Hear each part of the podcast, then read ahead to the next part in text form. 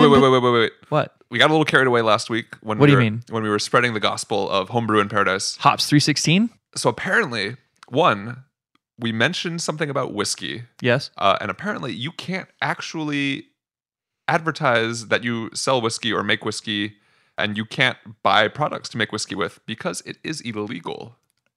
Oh. So there is absolutely no whiskey or whiskey brewing, excuse me, whiskey distilling equipment to be found or made at Homebrew in Paradise, but they can still help you out with literally everything else we mentioned. You've actually learned so much just in our brief time of being sponsored by them that you knew the difference between whiskey brewing and whiskey distilling. These guys, I mean, these guys know so much about beer. They even know the science of beer, biology, chemistry, everything. You know, Bill casually uses words like isomerization, and he can list like 20 types of amino acids. Can you do that? I can list. I remember he said the word riboflavin. Riboflavin? I don't even know what riboflavin is. Ah. Well, neither do I. But audience, if you want to make wine, and if you want to learn about riboflavin if you want to make beer, and riboflavin, if you want to learn to make your own kimchi, fermented foods, or you're just like, hey, maybe I just want to talk to somebody who knows about all this stuff, get yourself down to Homebrew in Paradise, located at 740 Mo'owa'a Street. in Kalihikai. Bill and Chris, they'll help you learn. Homebrew in Paradise. Paradise. Hey, Ryan. Hey, How do you stop Canadian bacon from curling in the pan? I have no idea. You take away its tiny broom. That's the best joke I've ever heard.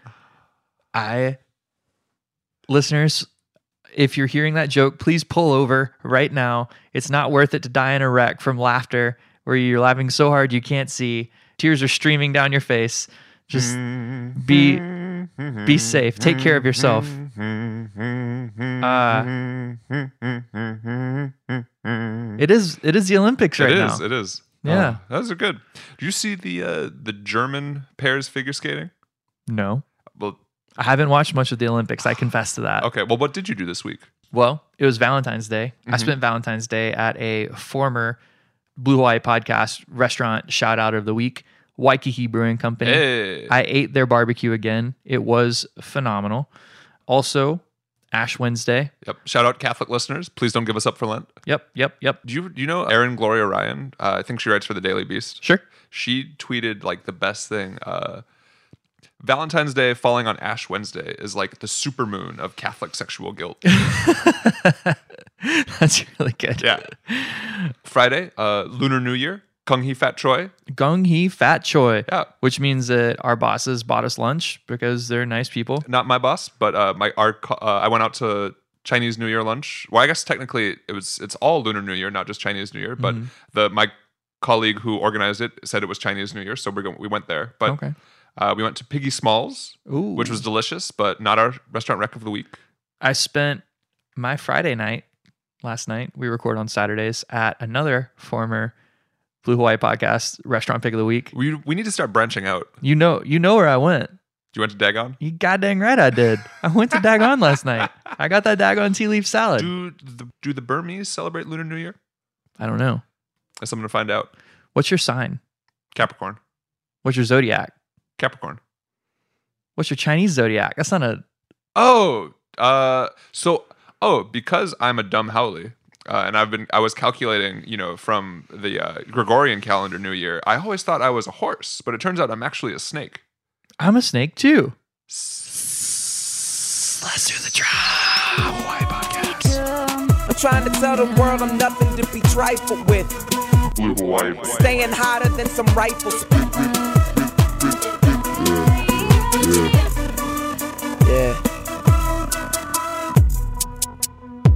Welcome to the Blue Hawaii podcast. I'm Josh Michaels. I'm Ryan Little. Here's the plan. We're going to tell you what we did this week. We're going to do a shotgun rapid fire news rant. And we're going to have a really interesting guest on. What's that guest talking about?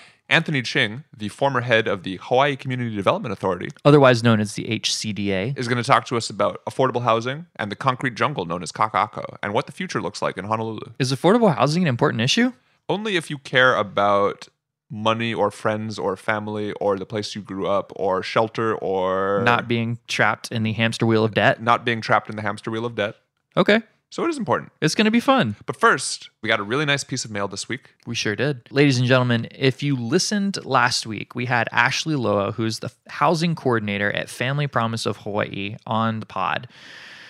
Ashley shared her episode with her social media following and had a client of hers reach out and say basically Family Promise is as legit as Ashley said they were.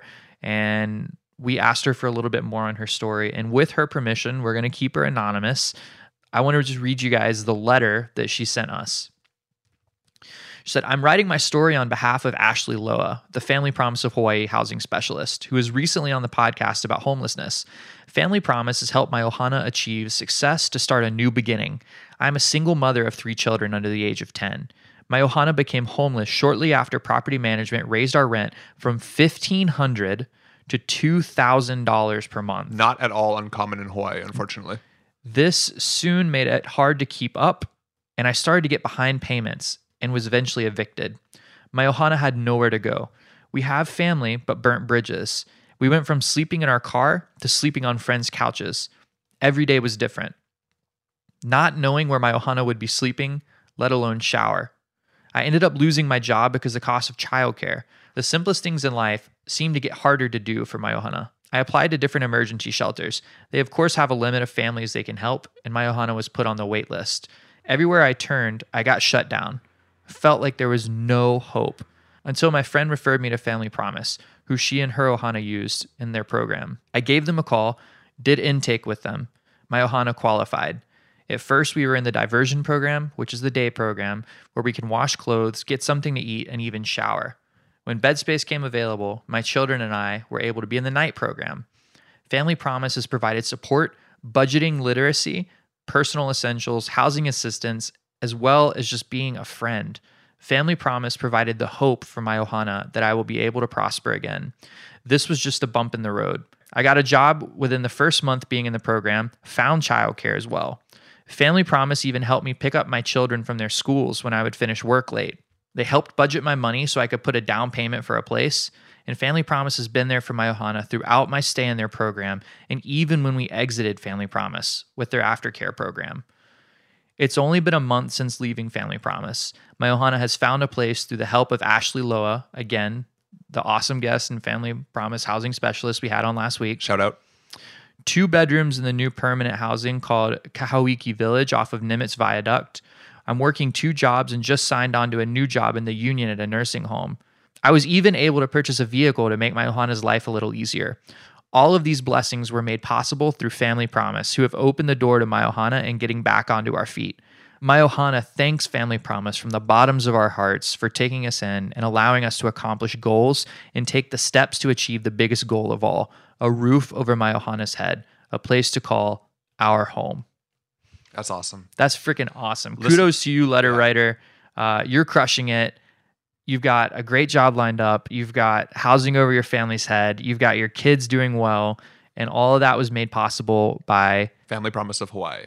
and specifically the work of Ashley Loa. Listeners, listeners, if you want to help, go check them out. They've got a list of the what they need, suggested donations, anything. If you can give time, money, goods, And as we said last week, uh, Josh and I are not going to ask you to do what we're not willing to do. So we are totally donating, and we encourage you all to do the same. It's great to support great local organizations, uh, especially ones that are doing such amazing work. Support Family Promise of Hawaii. yeah.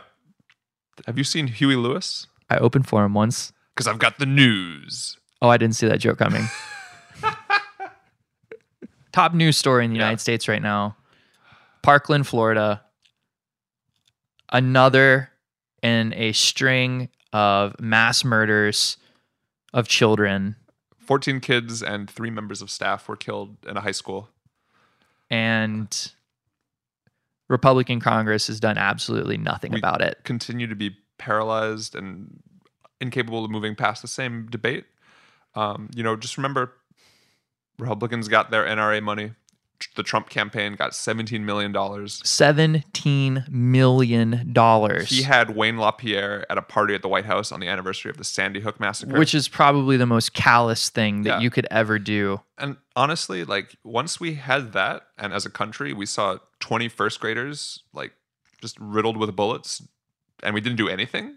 That was kind of it for me. That was when I knew, you know, The false equivalency Yeah. charade was over. There's no more. There's no more both sides argument. no, Whenever you have one side who wants to do something to stop, you know, children from being shot to death Mm-hmm. at school, or to stop concert goers from being, you know, sniped. Yeah. Not literally sniped because it was actually just volleys of bullets falling from the sky. yeah. Uh, if it's a if it's a if it's a Muslim, you put the travel ban. If it's a Hispanic, you build the wall. If it's a black person, more cops, more prisons. If it's a white person, thoughts and prayers. it's disgusting. And you all know that uh, because you probably wouldn't be listening to our podcast. We're preaching to the choir. but if you are the type of gun owner who thinks that there's nothing wrong with our gun laws, who thinks that this is purely just the mental health problem, who thinks that AR 15s should be accessible to 17 year old children that are Very obviously, well, 19, right? 19 year old children, Very obvious. Well, not a child. not a child. That, yeah let's let's not let's not you know when it whenever when something like this happens you know the the excuses come oh you know he he had a rough life he was adopted Mike nobody- Brown was not a child no, in the media's Mike, eyes. yeah and mike brown you know Adam Lanza was a child. yeah Uh, Nick, was it Nick Cruz? Yeah. That was his kid's name. He's a child. he's a grown-ass man Yeah. Mike Brown was not a child. no even you know even tamir rice the 12 year old who was playing with a bb gun in the park got less sympathy than these people you know they took Dylann Roof got they captured him- alive. Yeah, they took him alive. And of course, it was really interesting. Um, the white supremacist group Republic of Florida, which is a paramilitary hate group Not seek- actually a republic. seeking to establish a white ethno state in the state of Florida, uh, claimed the shooter was a member, and then later it turned out that might have been a hoax. We don't actually know. But even if he was not of- officially affiliated with this Republic of Florida group, you know, he got potentially a gun training from them. And even if he wasn't official, you know, possibly shared some of the ideology. Sure. Um, and essentially, you know, if we're not going to do anything about guns, can we at least do something about Nazis? You know, these losers want to kill Americans. So instead of these sympathetic lost boy profiles, you need to start covering them the way you would cover ISIS. Imagine- Absolutely. Imagine if ISIS opened up a training camp in Florida. You know, that's what's going on right now with these with these These kids are this, hard right lunatic groups. this guy was watching videos on the internet. He was on all sorts of message boards and chat rooms. The guy was radicalized online. He was the wearing his same MAGA way hat, talking about wanting to murder Antifa. the same way that any Muslim group that Yeah. we're currently at war with Looks for their lost, their own lost boys they're, that they're they can finding turn into. they're finding them the same way. I mean, we talked about it a little bit last week. I've got family members who Mm-hmm. experience the same thing. It starts with Infowars, it starts with whatever, and it turns into, hey, I have you're less than human, you're subhuman, and that's with all due regard to a certain group of Nazi listeners Yeah. who listen to us pretty regularly. yeah, shout out to you. you uh, know who you are. You know, we we we mentioned it earlier. Like Mike, you know, they said, "Oh well, Mike Brown was no angel." You know what? At least Mike Brown didn't want to exterminate my family. Yeah, the guy the guy literally felt threatened and went on the offensive against one person. He didn't bring a, you know, assault rifle Yeah. into a school full of children Yeah. And open up fire. And obviously, you know, that's that's without any sort of Uh, George Zimmerman is walking around today. yeah, exactly. Trayvon Martin isn't. Is Trayvon Martin wasn't a child, right? but Nick Cruz is a child. Uh, you know, and and the Republicans who you know could give two shits about the state of mental health in this country, the state of healthcare in this country, are scapegoating. You know, mental health, kids growing up with issues. You know, high school is hard enough, man. Like I listened to Nirvana and Marilyn Manson in high school. I played Grand Theft Auto. Like, was am I a danger? You know, I'm sure. Well, they say all that while they, you know, just try to cut what 24 million from mental health programs in the like, United oh, States. oh, there's nothing we can do it's it's it. the most disingenuous argument Yeah. that there is. the laws won't work. Florida banned Two Live Crew because they didn't want teenagers to hear the word. Well, we won't say the word, but you know, Florida. I mean, come on, come on. It's it's disgusting. Florida is also notably the laboratory for the NRA. They are the proving ground for every single whack job, quack law Yeah. that they can potentially think up. Now that they don't have, now that they don't have Obama is going to come take your guns to scare people. They're putting people like Dana Loesch and their other like weirdos. They're making these videos talking about you know, basically just to rile up scared right wing white people. They're saying Antifa's coming for your guns. They're going to disrespect our president, blah, blah, blah, this, that, this, that. You know what? If you're the gun owner that thinks that there's nothing wrong with, with what the NRA is doing, Yeah. or if you're the gun owner that's not in favor of even the most minimal of gun Or even- safety yeah. laws like background checks and you know uh, denying guns to people with pre-existing mental health issues or domestic abusers, you are part of the problem. This is getting, we're, we're going to put a pin in this for now. In, in a couple of weeks, we're going to talk to one of our good friends who is a very uh, enthusiastic gun owner, gun enthusiast. Responsible gun owner as well. Very responsible gun owner. He participates in shooting competitions. He has all sorts of different, you know, guns. He he's educated. He knows how to use them safely. He's going to talk to us about why ordinary responsible gun owners are freaking fed up with this NRA bullshit. as a parting thought, I just want to put a bow on it and say if you're one of the seemingly millions of Americans that loves your guns more than they would love the safety of even one child, you suck as a human and need to reevaluate your life. Amen. Now, on to a new segment. We're calling it The News in Five Minutes. Here we go. Bobby Mueller uh, has charged 13 Russian nationals and three Russian entities with fricking around with our elections. So Donald Trump, not so fake news. Watch this space. We'll have more on it as we go forward. You know those guys are going to get Trump. Oh, they're all guilty. Bunga Bunga is back. Silvio Berlusconi has announced that he is making his uh, his great return to Italian politics. He's running for prime minister. If there's And- one thing we need, it's another adultering philanderer uh, with nationalist views running around a major European power. As listeners may know, Berlusconi had to spend several years in the political wilderness following his being accused of having sex with an underage prostitute. But according to reports, his center right party, Forza Italia, has a serious chance of winning next month's election. Berlusconi is pledging to raise pensions, cut taxes, and deport 600,000 migrants. That's not how economics work. Can't cut taxes and raise pensions. But hey, we're going to whip up a bunch of racist Italians and throw out the Africans. So he'll probably get some votes anyway. for at least the good thing is we know that people are racist everywhere and not just at home. Donald Trump finally spoke out. He said, quote, I am opposed to domestic violence of any kind. So uh, Don Jr., That's Eric, a really hard line stance Yeah. for him. Wow, what a he right? really brave. yeah, Brave, wow. patriotic, our He's brave really president. risking some political capital So there. Don Jr., Eric, Ivanka, go ask your mother what she thinks about that. Read the transcript from their divorce proceedings and get back to us. Also, the FBI For those of you who haven't read it, he raped her. uh, and tore her hair out. That's domestic violence. That's domestic violence. Our president is a domestic abuser. Uh, the FBI also confirmed that the White House was lying about Rob Porter and said, uh, excuse me, gasp. Director Wray testified uh, they knew as early as last July this guy was a wife beater. Now, of course, Trey Gowdy says the House GOP is going to investigate the White House's handling of the Rob Porter situation and all their security clearance mismanagement. Uh, convenient that Trey Gowdy waits until he's retiring to do any of this. But how many hearings did he have about Benghazi? Trey Gowdy, purveyor of haircuts most likely to be seen on the male characters in Avatar. uh, Trump uh, issued his budget. It totally eliminates the public service loan forgiveness program, which is great. Thanks for nothing, Trump and Betsy.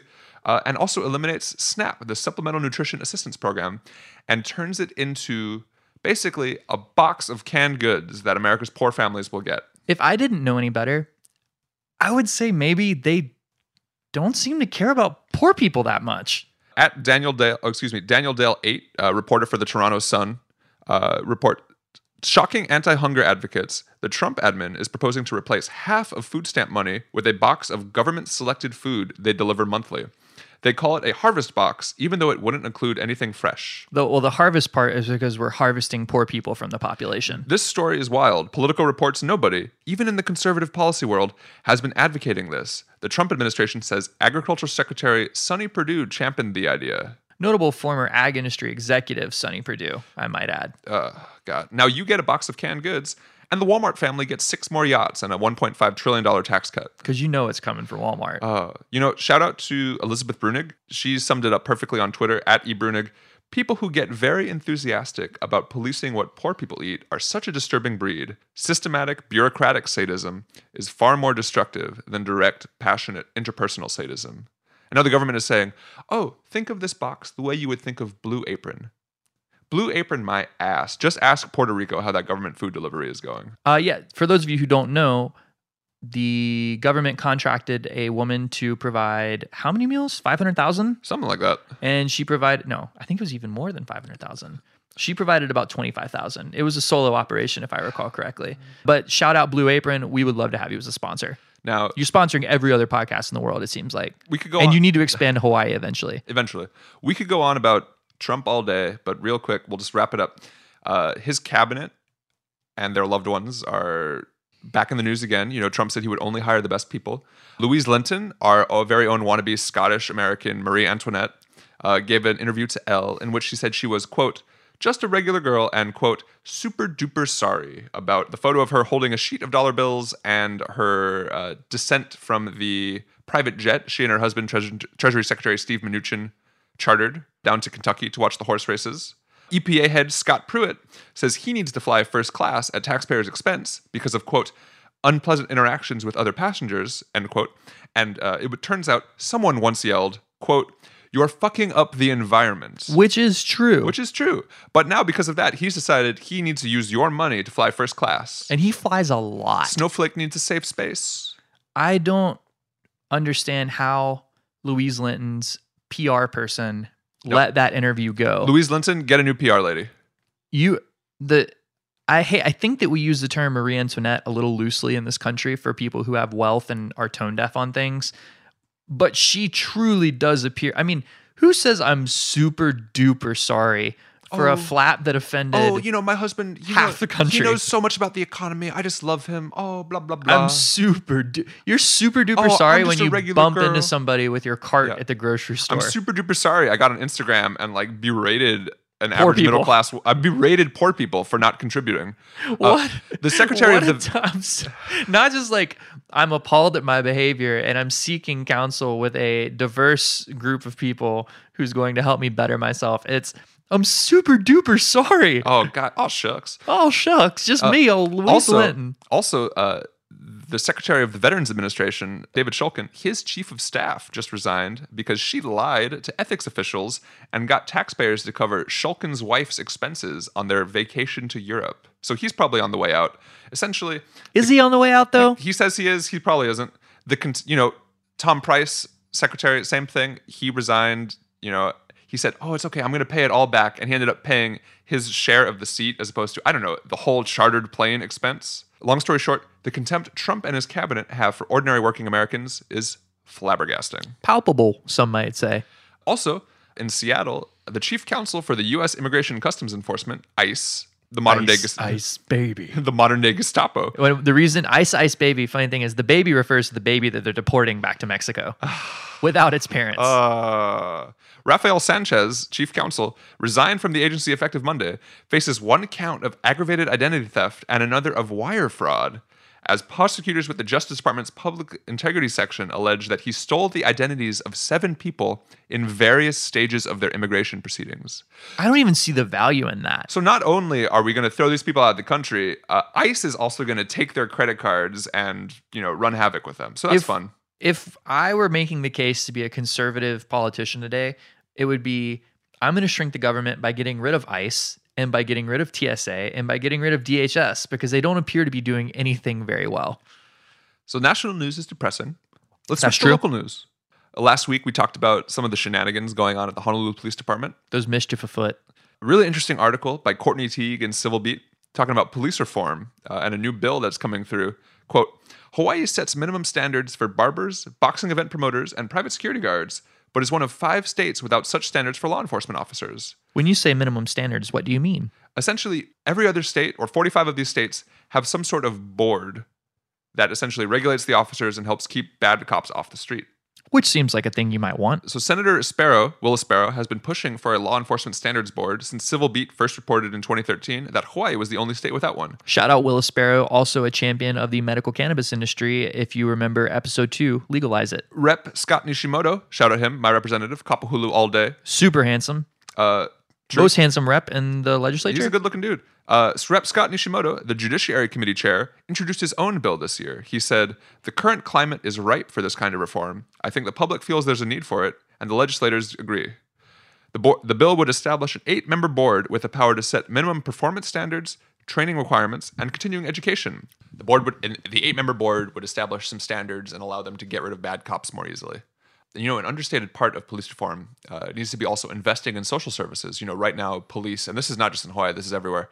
Uh, they're the primary way that the poorest members of society come into contact with the state. We expect them to be social workers. We expect them to be everything, but they're not. At the end of the day, they have to be, you know, law enforcement. and they they are tasked with very difficult decisions. Mm-hmm. I mean, if you're a cop and you have to make a hair trigger decision about how to defend yourself or whether to shoot, those are really really tough calls. That if you make the wrong decision, society, the court system has no mercy for you. I mean, certainly there's some cases that are very notable about unarmed black men in this country over the last several years that have gotten a lot of notoriety, but in general, we believe that most cops are really truly trying to do the right thing and if they make the wrong decision in a split second, it can cost them everything. So this board is an important step forward. We can, you know, get rid of the bad apples and let the good apples hopefully become better apples. Shout out again, Scott Nishimoto. Oh.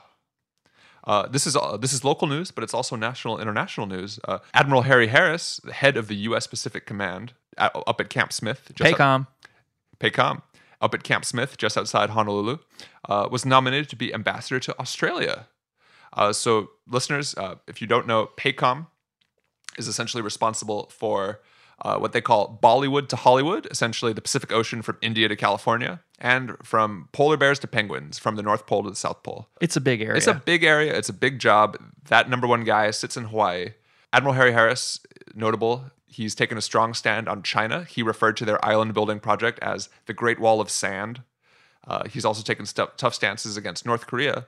But what's really good sign, hopefully, is that this is the first step in Donald Trump repairing his relationship with Australia that he got off to a really bad start with by essentially, you know, rant, you know, Donald Trump of great stamina got off a planned hour-long phone call after 15 minutes saying this was the worst call ever, blah blah blah blah blah blah. with Malcolm Turnbull, who just seems to be a very pleasant, charming man. Australian listeners, this may or may not be true. Please get in touch with us. We'd like to know more about your politics. We'd love to know more about Malcolm Turnbull, Uh, the Honolulu Zoo got three Japanese giant salamanders. which haunts my dreams. They were actually pretty cute, though. Oh, Their names are Panda, Peace, and Maru. This is good names for a salamander. shout out Brandon Higa for bringing that to our attention. Thank you, Brandon. Also, the OIA and the ILH are planning a football merger. Uh, which is going to be awesome. KHON Rob DeMello reporting. Uh, basically, this means public and private schools. It's on. Uh, also, in local sports news, Punahou beat Kahuku last night to capture the boys' state basketball championship. Well, we're less stoked about that, but you know, our favorite alumnus of the Punahou basketball team, Barack a, Obama. a young man named Barack Obama. At least he's smiling somewhere. yeah, he's probably happy. Choom Gang. Do you think he watches to see if Punahou wins the state championship still? You know, I don't actually know. Like, if you read his autobiography, some people say like he may not have had the best experience at Punahou. I don't want to, you know, I don't want to get into that. I know some people uh, get very sensitive about those conversations. About if you if you speak ill on the name of Punahou? That's all we'll say about that. Punahouans are ready to go to war for that school. and that was the news in five more minutes. Blue Hawaii. Blue Hawaii. Also, listeners, we're going to start a new segment here called Mailbag. Mailbag. Mailbag is where we take questions from you, of which we have gotten many after our first four episodes. This week's question Shout out friend of the show, Gene Tanimoto, getting in touch. shout out, Gene. Gene says, I heard today that 200,000 people from Puerto Rico have moved to Florida since the hurricane. Can you discuss how that might impact elections in 2018 and 2020?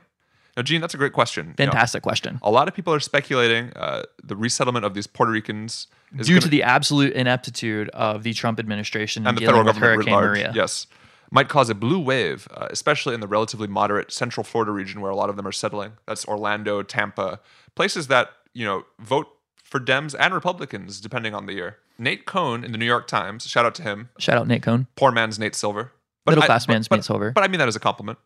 Uh, he says in an article, there are no quick demographic fixes for Democrats. The re- Except this one, except for this. where you fly 200,000 people. Now he says essentially up to up to 300,000 people may be moving to Florida, but Nate Cohn says to start exclude the roughly 75,000 children based on the 20%, 24% of Puerto Ricans who were younger than 18 in the 2010 census. Uh, then consider how many eligible adults will actually register to vote. Let's generously assume that 57% will register by 2020, the same share of Hispanic adult citizens nationwide. Now, you'd assume because of the way the federal government totally dropped the ball on them, Made love to the pooch. they'd be a little more motivated to get out there and register. basically the the long and short of it is anywhere from 114,000 to about 240,000 Puerto Ricans are estimated to be moving to the central Florida or to Florida generally over the next 2 years per annum. So that means up to anywhere from uh, 228,000 to nearly 400,000 people could move there. if we assume roughly half of them are going to be registered to vote, that's about 200,000 at the maximum added to the electorate. Now, if we assume due to the complete mismanagement and downright contempt for how things were handled in Puerto Rico, maybe an 80% lean, that is a 160,000 to 40,000 blue to red split. Trump won Florida by 114,000 votes in 16.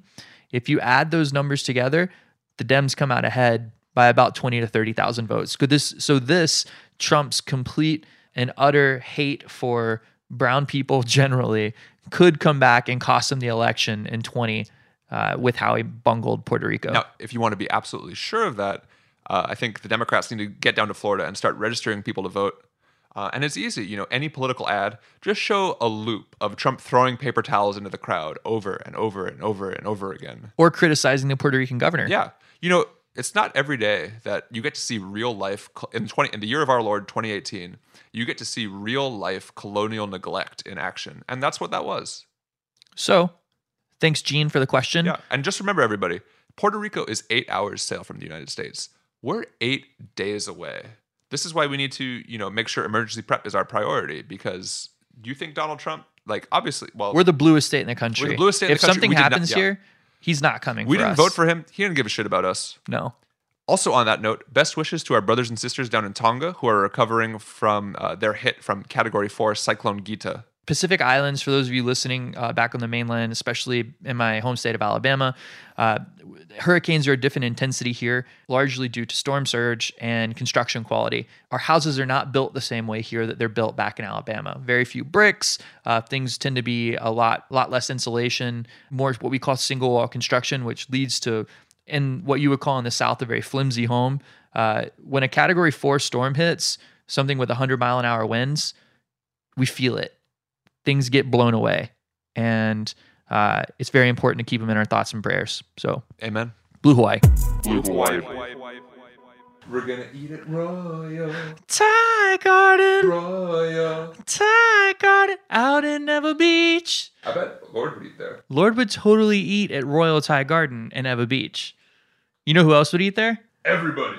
Every single person, because the Thai food is amazing. The Laotian food is amazing. The service is amazing. The ambiance, amazing. really really good the food quality is excellent a lot of their ingredients i know for a fact are actually farmed by them this is a true semi farm to table restaurant in hawaii and you're not paying farm to table prices this place is delicious Again, mention the Blue Hawaii podcast. Tell them we sent you. Twenty percent off. 20% royal thai garden get there eat it Blue Hawaii. Welcome back, everybody.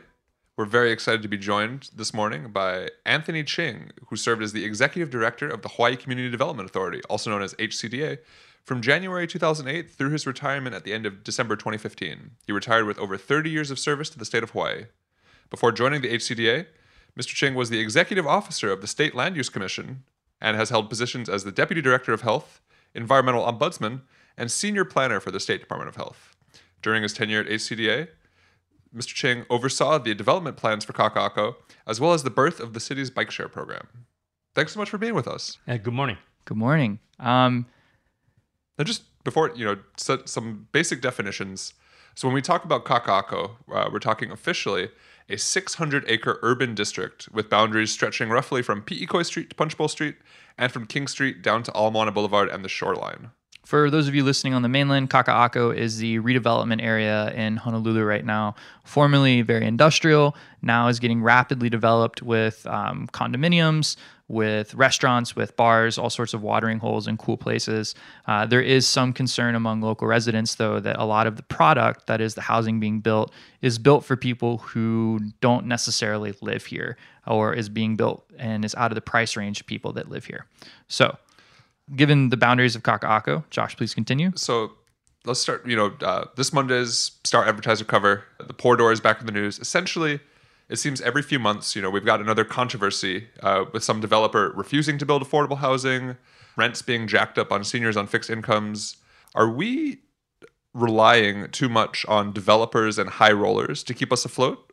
Or In Kaka'ako, uh, state development rules uh, require, with very little exception, um, that developers must provide 20% reserve housing for qualified income families.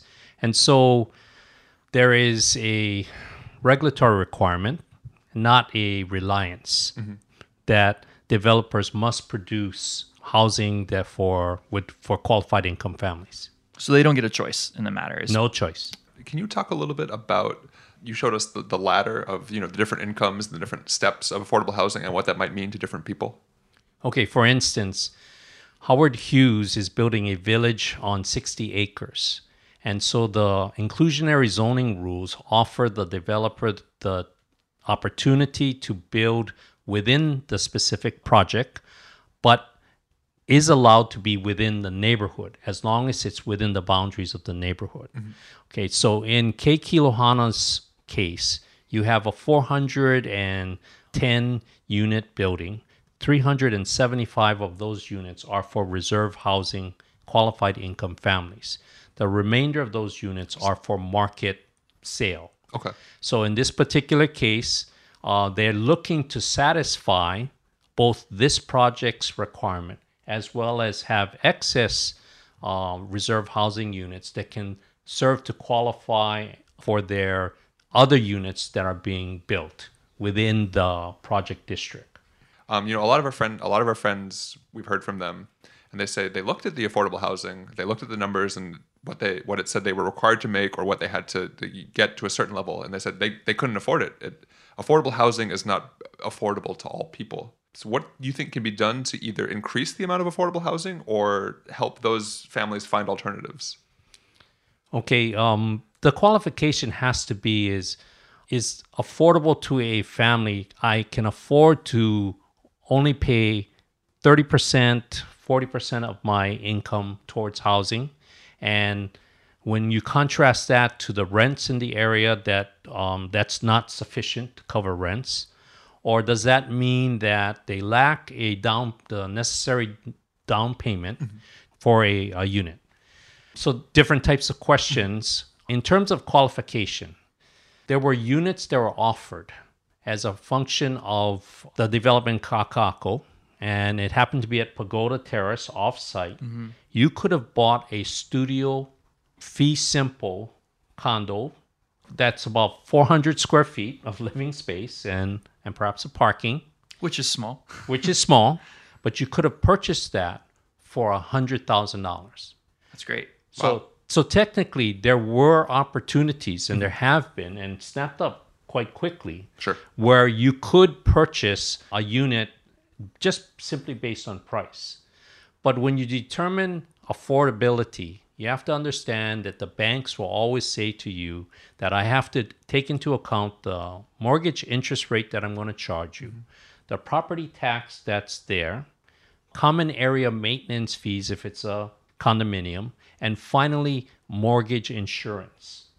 Cause and that comes into play and it then it determines whether or not a person can actually purchase something. I mean, just the fact that mortgage insurance it means that you likely put less than 10% down.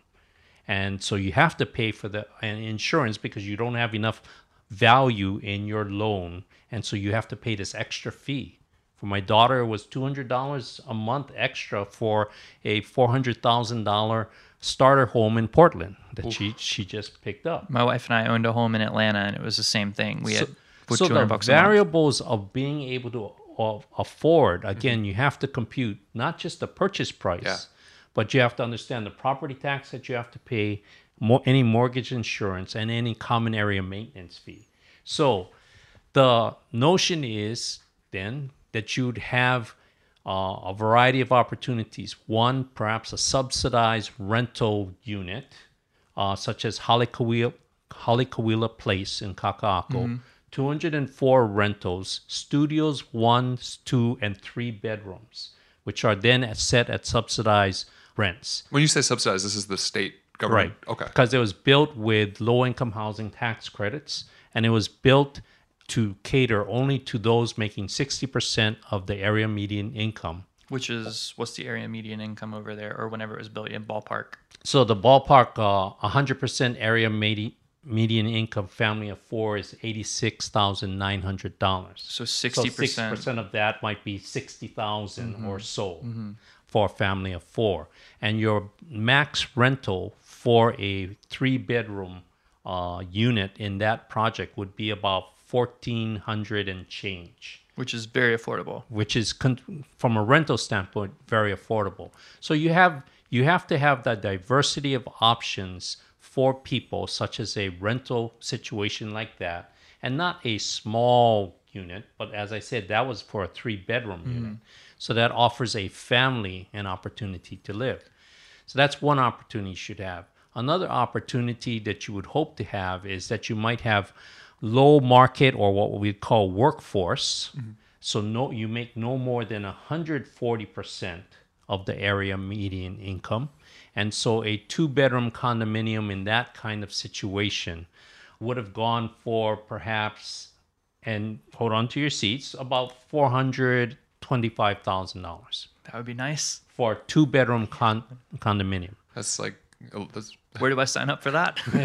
so that's so that's a different type of product. You obviously have to have desirable 10% down payment. So That might be $40,000 and change.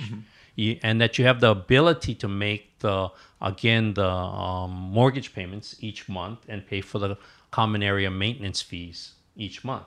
And so, and that gives you a two bedroom type of situation. So, again, a variety of options.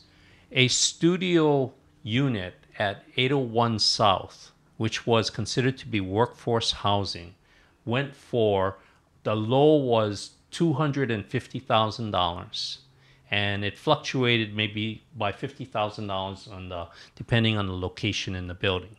Okay, so you can figure out the afford- affordability if you just went on price. Mm-hmm.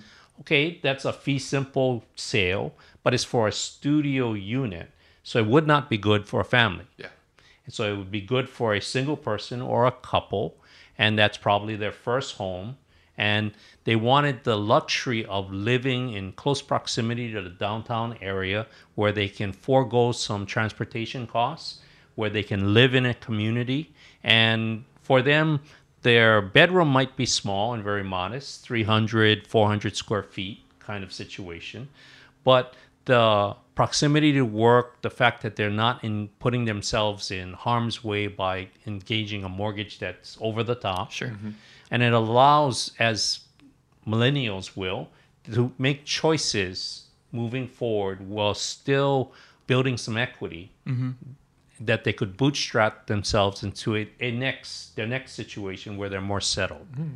Uh, listeners on the mainland uh, may be slightly horrified to hear uh, Ryan and I salivating over a two bedroom for four hundred twenty five thousand dollars. Four hundred twenty-five thousand dollars in the hometown that I grew up in would probably get you a six-bedroom, five-bathroom house on thirty-five hundred square feet. That's- and I'll post the Zillow listing on our Instagram page to verify Yeah. that. So just an idea. Um, if you move out here, you may need to adjust your expectations.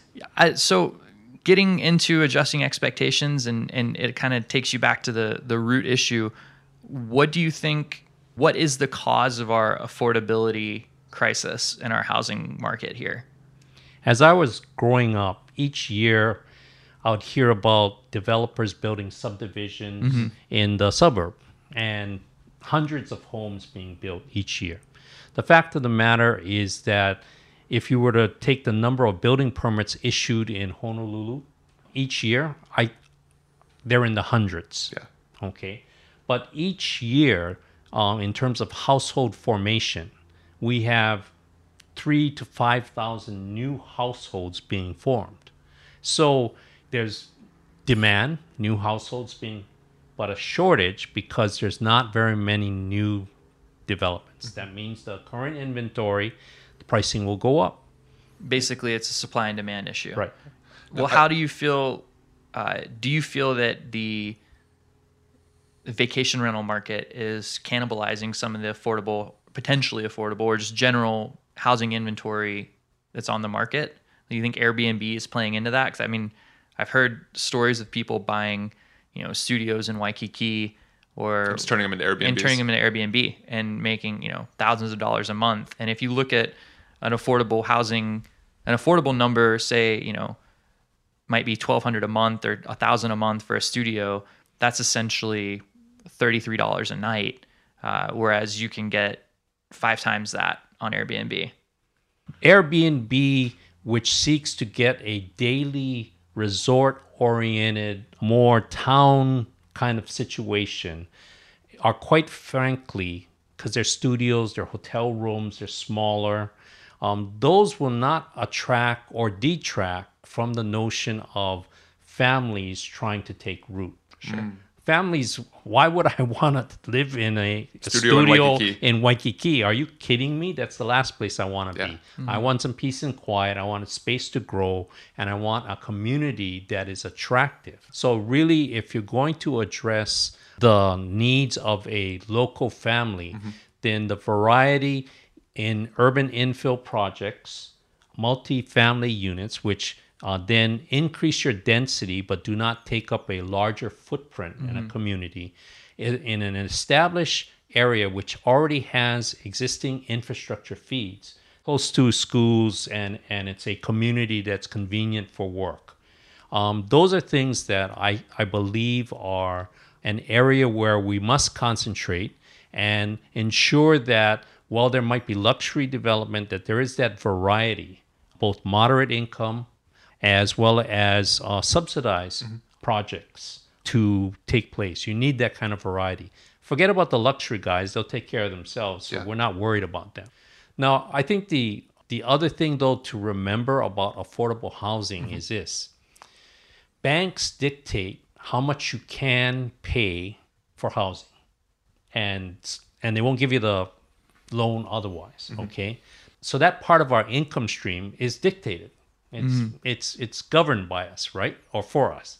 So where is the area that you can perhaps squeeze some efficiencies in someone's uh, uh, income stream? And it, it lies in education and transportation. You don't have to have two cars if you live in the city. So you can choose then to forego $1,200 a year in car insurance and costs and whatever for that. And you can save potentially $10,000. Gas is like three thirty. Okay. Yeah, So you could save if you if you live in an urban infill project and you're able to cut down from and you have a family of four and you cut down from two cars to one, okay, then you save some money there. If you choose and you have available uh, public education up to college, you know, so public education and versus private, then you can again create this larger area in your um, life that can affect the quality of your life, and such that whatever you're paying for the the housing, it's more tolerable because then you still have other aspects of life that you can afford to partake in. Because there is more than life than just staying at home in the place that you ca- and, and being sheltered. yeah. And in Hawaii, I would say, I mean, contrasting that to my experiences on the mainland, people aren't home as much in Hawaii as they are on the mainland because people are generally more active because uh, we use our public amenities more. There's more people at parks, there's people at the beach more. Um, the weather's always fantastic here, so people actually want to get outside and, and go places. So I, I think that is a excellent point. I mean, your life is bigger than your apartment or bigger than your your condo. Talking about um, foregoing a second car and potentially like other other things that a lot of people would see as maybe in different parts of the country as essential to a modern life. it seems like that goes hand in hand with density, with building densely. Um, Kaka'ako is a great first step. We're we're doing our best to build close to where our job cores are downtown Waikiki, Ala Moana. Where do you see the next? What what is? I know I know we're, we're it's probably premature, but where's the next Kaka'ako? Well, actually, if you look at it now, within the 600 acres that is Kaka'ako now, the current population is about 10,000 people. So Full time. Re- these are full time residents Yes. who their primary place is somewhere in Kakak. Right. Okay. There's also a good number of small businesses in the area. But anyway, 10,000 projected um, in 20 years to be 30,000. So I'll suggest to you that even after that, there is um, still ability to grow more Sure. in terms of density. If the next space that's well serviced by infrastructure uh, or and, and is proximate to employment uh, would be, um, and it's been noted before, McCully Mo'ili Ili. And so that's an area close to the university. There has an existing housing stock that is ripe for turnover. Yeah. Mm-hmm. The, the the low like one and two story concrete Right. low rises. or single family dwellings mm-hmm. actually still there. Mm-hmm. And so it's relatively um, from a density standpoint is low. Like kaka'ako though it's a mixed use district which i think is important.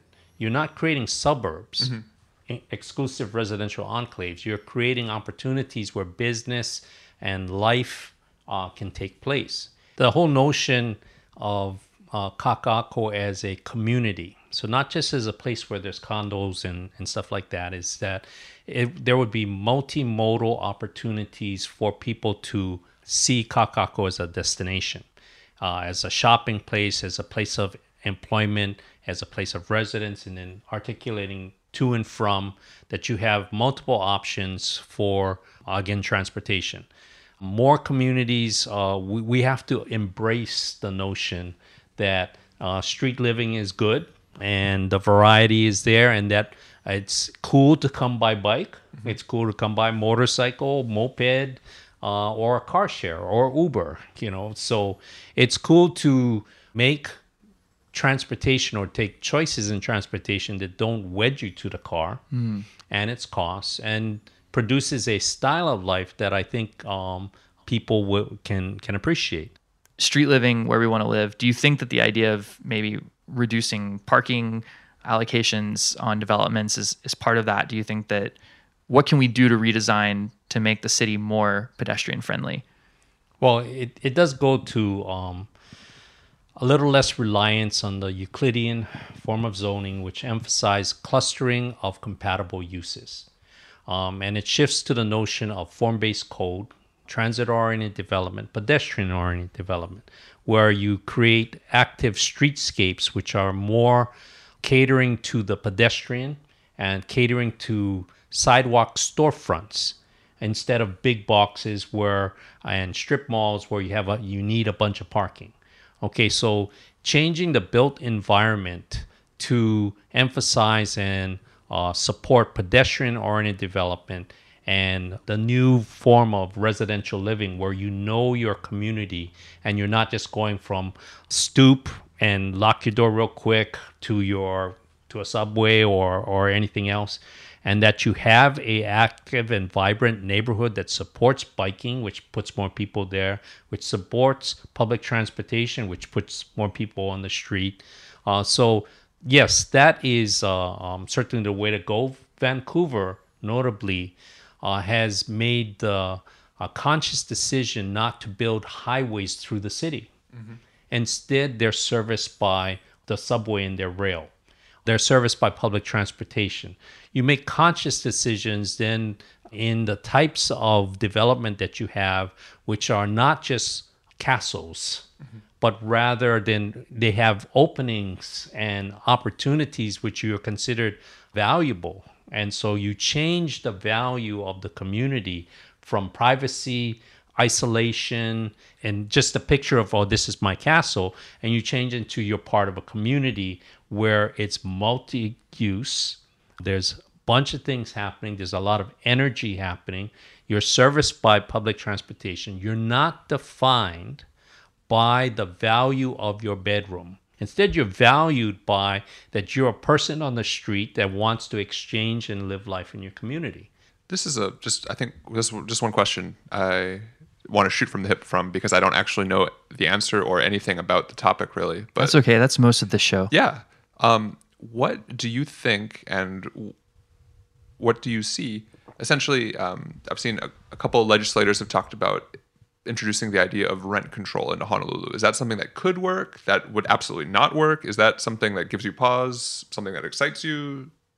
although I worked for government, I'm not certain. Um, I have the that we're.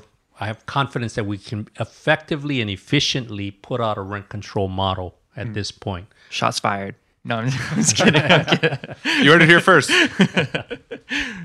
And so I, I believe that while that's something that might happen, uh, there is rent control as forms of rent control in San Francisco and New York. I think it would be hard here. Um, I I would, and and I think there'd be an over reliance on feeling. Oh, if we take care of rent control, um, uh, this this will be good. Actually, in Hawaii, there's not a great deal of rental housing stock.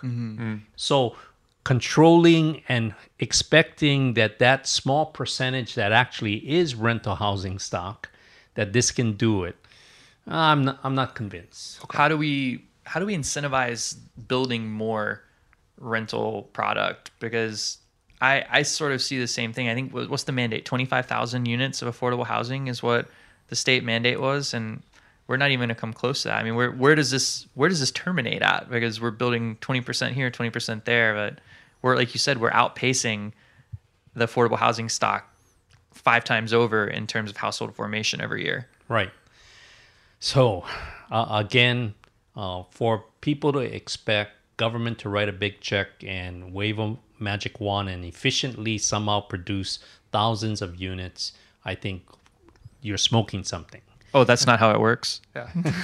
that's why. That's why. I mean, you know, the rail Yeah. And- it should be done any day now, right? okay, so I believe that okay, so any solution is that again, government should have a plan, um, and they should stick to it so that businesses can consistently say, okay, let's do it. World economy and interest rates are decent now, still yet okay, and banks are willing to loan. Okay, while we have this opportunity, let's not try to scare the scare away developers by saying, "Oh boy, if I load you up with more requirements, I'm going to look good." And it doesn't work for anybody. So I think reason has to prevail, and we have to have incentives um, where we are not so rigid from a government standpoint, and that we produce, we we take comfort that our community plans will see fruition, and that but we need people to be able to live in it, you know, to then to make it all work. one final question for me, and Josh, maybe you have more, but one of the criticisms I've heard a lot is that the product that's being built, uh, at least the stuff that's that's flashy and looks good, the Anahas, the Wai'eas, um, the symphonies, and even some of the condo condotel projects that are starting to get built in Waikiki, they're getting purchased, but the units are sitting empty, and people are sort of skirting the resident permanent resident loophole.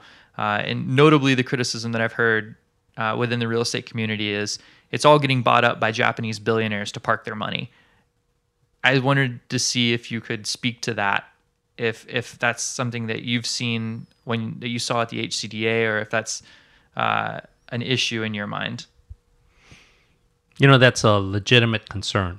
I think that uh, when we try to test and monitor and we note the zip codes of the selling, uh, or I'm sorry, the buyers for um, the projects like Waihonua and the like, um, it was noted that very few reflected foreign ownership.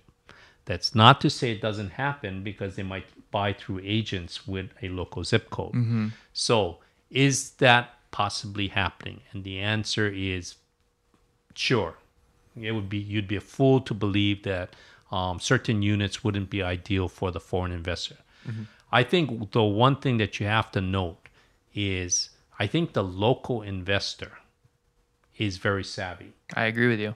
And so I think I'm not so much worried about the uh, foreign guys because they're, they're going to buy wherever they want because they just say, oh, how much is it? And they write a check. That's Yeah. a great point. you know, but Don't I have to think twice. I think that the local investor here is no dummy, and so they might have a home in Kailua, they might have you know a family home someplace else, and they say, hey, that unit, it's in a growing area. I can take the jerk, and yes, I'll, I buy it. If I hold it for one year and the interest rates go up and they stop building or the laws change, I could turn this around, you know, even on a moderate income basis and make a couple hundred thousand. Which is exactly what's happening at projects like Symphony, where they're seeing like a 20% year over year price increase. So people So- are buying them and then flipping them a year later, having done nothing to them Right. for 20% more. Wow. So so the local investor I think is more of a problem because they know the local market and Yeah. they can pick a building. It's only going in one direction. and they and they say, "Hey, I know that one. That's a good project. I've been in it. I know who lives in it or whatever. I'm going to get there first because everybody in Hawaii, including myself, was taught that you bootstrap your real estate equity. You start small and you keep on going and you keep on going. And if you're successful, why would you stop? Mm-hmm. So the local investor is probably more, t- to me, responsible for the the the dark dark lights and some of the inflation because this is an opportunity for them to make money. I just hope they give it to their their kids so that they can put down on their own, or they ultimately give it to their kids. But see, that's our market based economy and real estate market. I mean, what are you going to say? Don't make money. Don't make a wise move. Um, tough call. Mr. Anthony Ching, thank you so much for joining us. Any final thoughts? It's a tough situation. Uh, so everybody not in Hawaii, stay home. Don't don't move to Hawaii. Come 'Cause on vacation, spend your, spend your money, and then go back. yeah. But no, it's it's you know what? Um, it's a it's a insidious problem that's going to affect my five kids and it's going to affect generations. And we want to create the best possible community. And I think we welcome the kind of diversity uh, that makes our country great. I think, but it means that together we have to pull at, towards solutions versus expecting that one sector of the economy, a developer, the rich developer, profit seeking developer, has to pay it all. No, government, community have to be clear about what is wanted and needed. We have to be fair to the developers and people that build. We have to insist that our um, our state monies or government monies are used to build and effectively in those places where only the state money can work for those the for the public housing for the subsidized rental places those are things that we should be doing and then together we'll find a way through this Anthony Ching, former executive director of the Hawaii Community Development Authority, and the most legit guest we will probably ever have. Thank Blue you Hawaii very much. Podcast. Blue Hawaii. H. Hops. O. Organization. M. Man, it's easy to make beer. E. Eek, I'm going down to homebrew in paradise, y'all. Brewing Go buy all your beer supplies if you're brewing the beer. Go buy all your wine supplies if you're making the wine at Homebrew in Paradise. There's literally no other place on island to get it. If you're the type of person who's like, maybe I'll just buy it online, let me tell you why you don't. Because they sell you crappy kits and you can't ask them questions. Going down there and asking someone an actual question, hey, how do I do this? Hey, I'm at this step in the process. What's going on? Those guys will sit down with you and take you step by step through what's going on. They won't let you fail. Mr. Ching, would you be willing to stick around for our shout out segment? sure no problem Great. All right, let's do some shout outs. Shout outs. Shout out Team USA. Team USA. Team USA is killing it, uh, especially the teenagers. Maame Biney, Chloe Kim. So also shout out Lil Yachty, king of the teens. Uh, and also, it's interesting to note uh, this Olympics, the children of immigrants. We got people Nathan Chen, Mirai Nagasu. Uh, the children of immigrants are doing more for Team USA and for America's reputation than Donald Trump ever will. So that's nice. USA. usa definitely Uh, shout out this week to the weather here in Honolulu. We had a couple of really rainy days and got kind of gloomy, but now it's just been incredibly perfect, exceptional, one might say. Shout out to uh, Uninterrupted's segment "Rolling with the Champion," uh, where Cari Champion from ESPN interviews athletes while driving an Uber around. So this week, uh, in anticipation of the NBA All Star Game this Sunday, she interviewed LeBron James and Kevin Durant, and they uh, beautiful interview, maybe like 20 minutes long, the, the full range, free flowing topics, talking about life in the NBA, life as an athlete, life as a celebrity, living in Donald Trump's America, growing up single mom experience, you know, discovering how to, you know, raise a family, fatherhood, the whole nine yards. Uh, and of course, Laura Ingraham comes back and tells LeBron James, shut up and dribble. Wow. Yeah. Yeah, don't you dare criticize our president. Yeah. Nothing to add to Stick, that one. stick to sports. shout out to uh, after this interview all the developers who are trying to do things the right way and actually help with the affordable housing crisis in hawaii because there is definitely an economic component and we recognize that everyone is for the most part trying to do their best so shout out to them Shout out to Black Panther, uh, which I'm going to go see at 250 at Ward Theater. We already got the comfy seats reserved, and I'll be reporting back next week.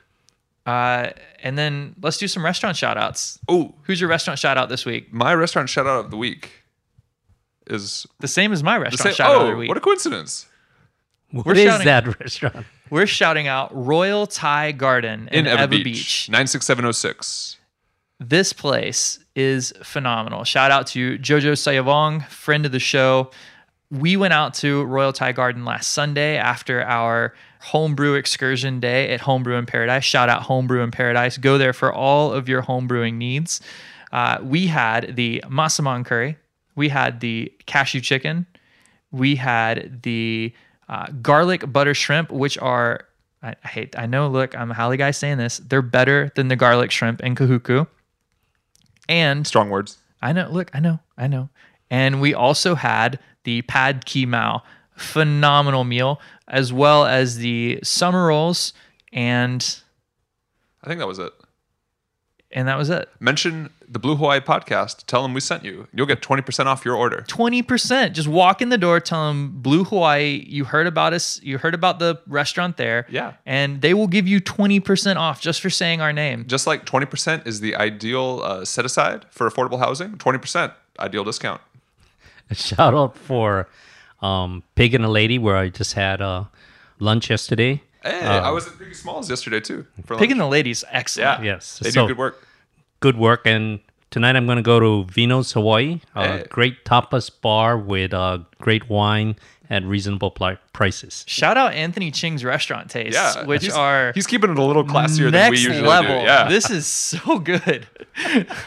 All right. Uh, anything else? You, anything else you Oh, want to add? I have one shout out uh, to the Notre Dame uh, University football team having to vacate their 2012 and 2013 wins. And I would like to point out during my one semester where I attended the great school known as Boston College, I was fortunate enough to see uh, Boston College shut out the Notre Dame Fighting Irish 17 to 0.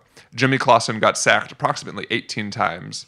Uh, so when I saw this news that they had to vacate all those wins, because of academic misconduct, I thought, you know, that poor team, they already had to live through the death of Manti Te'o's girlfriend. Now they got to go through this. Ooh, that hurt. It's a tough world out there. All right, everybody. Thanks for listening. Uh, thanks again to Mr. Anthony Ching, and hope to see you next week. Blue Hawaii. Blue Hawaii.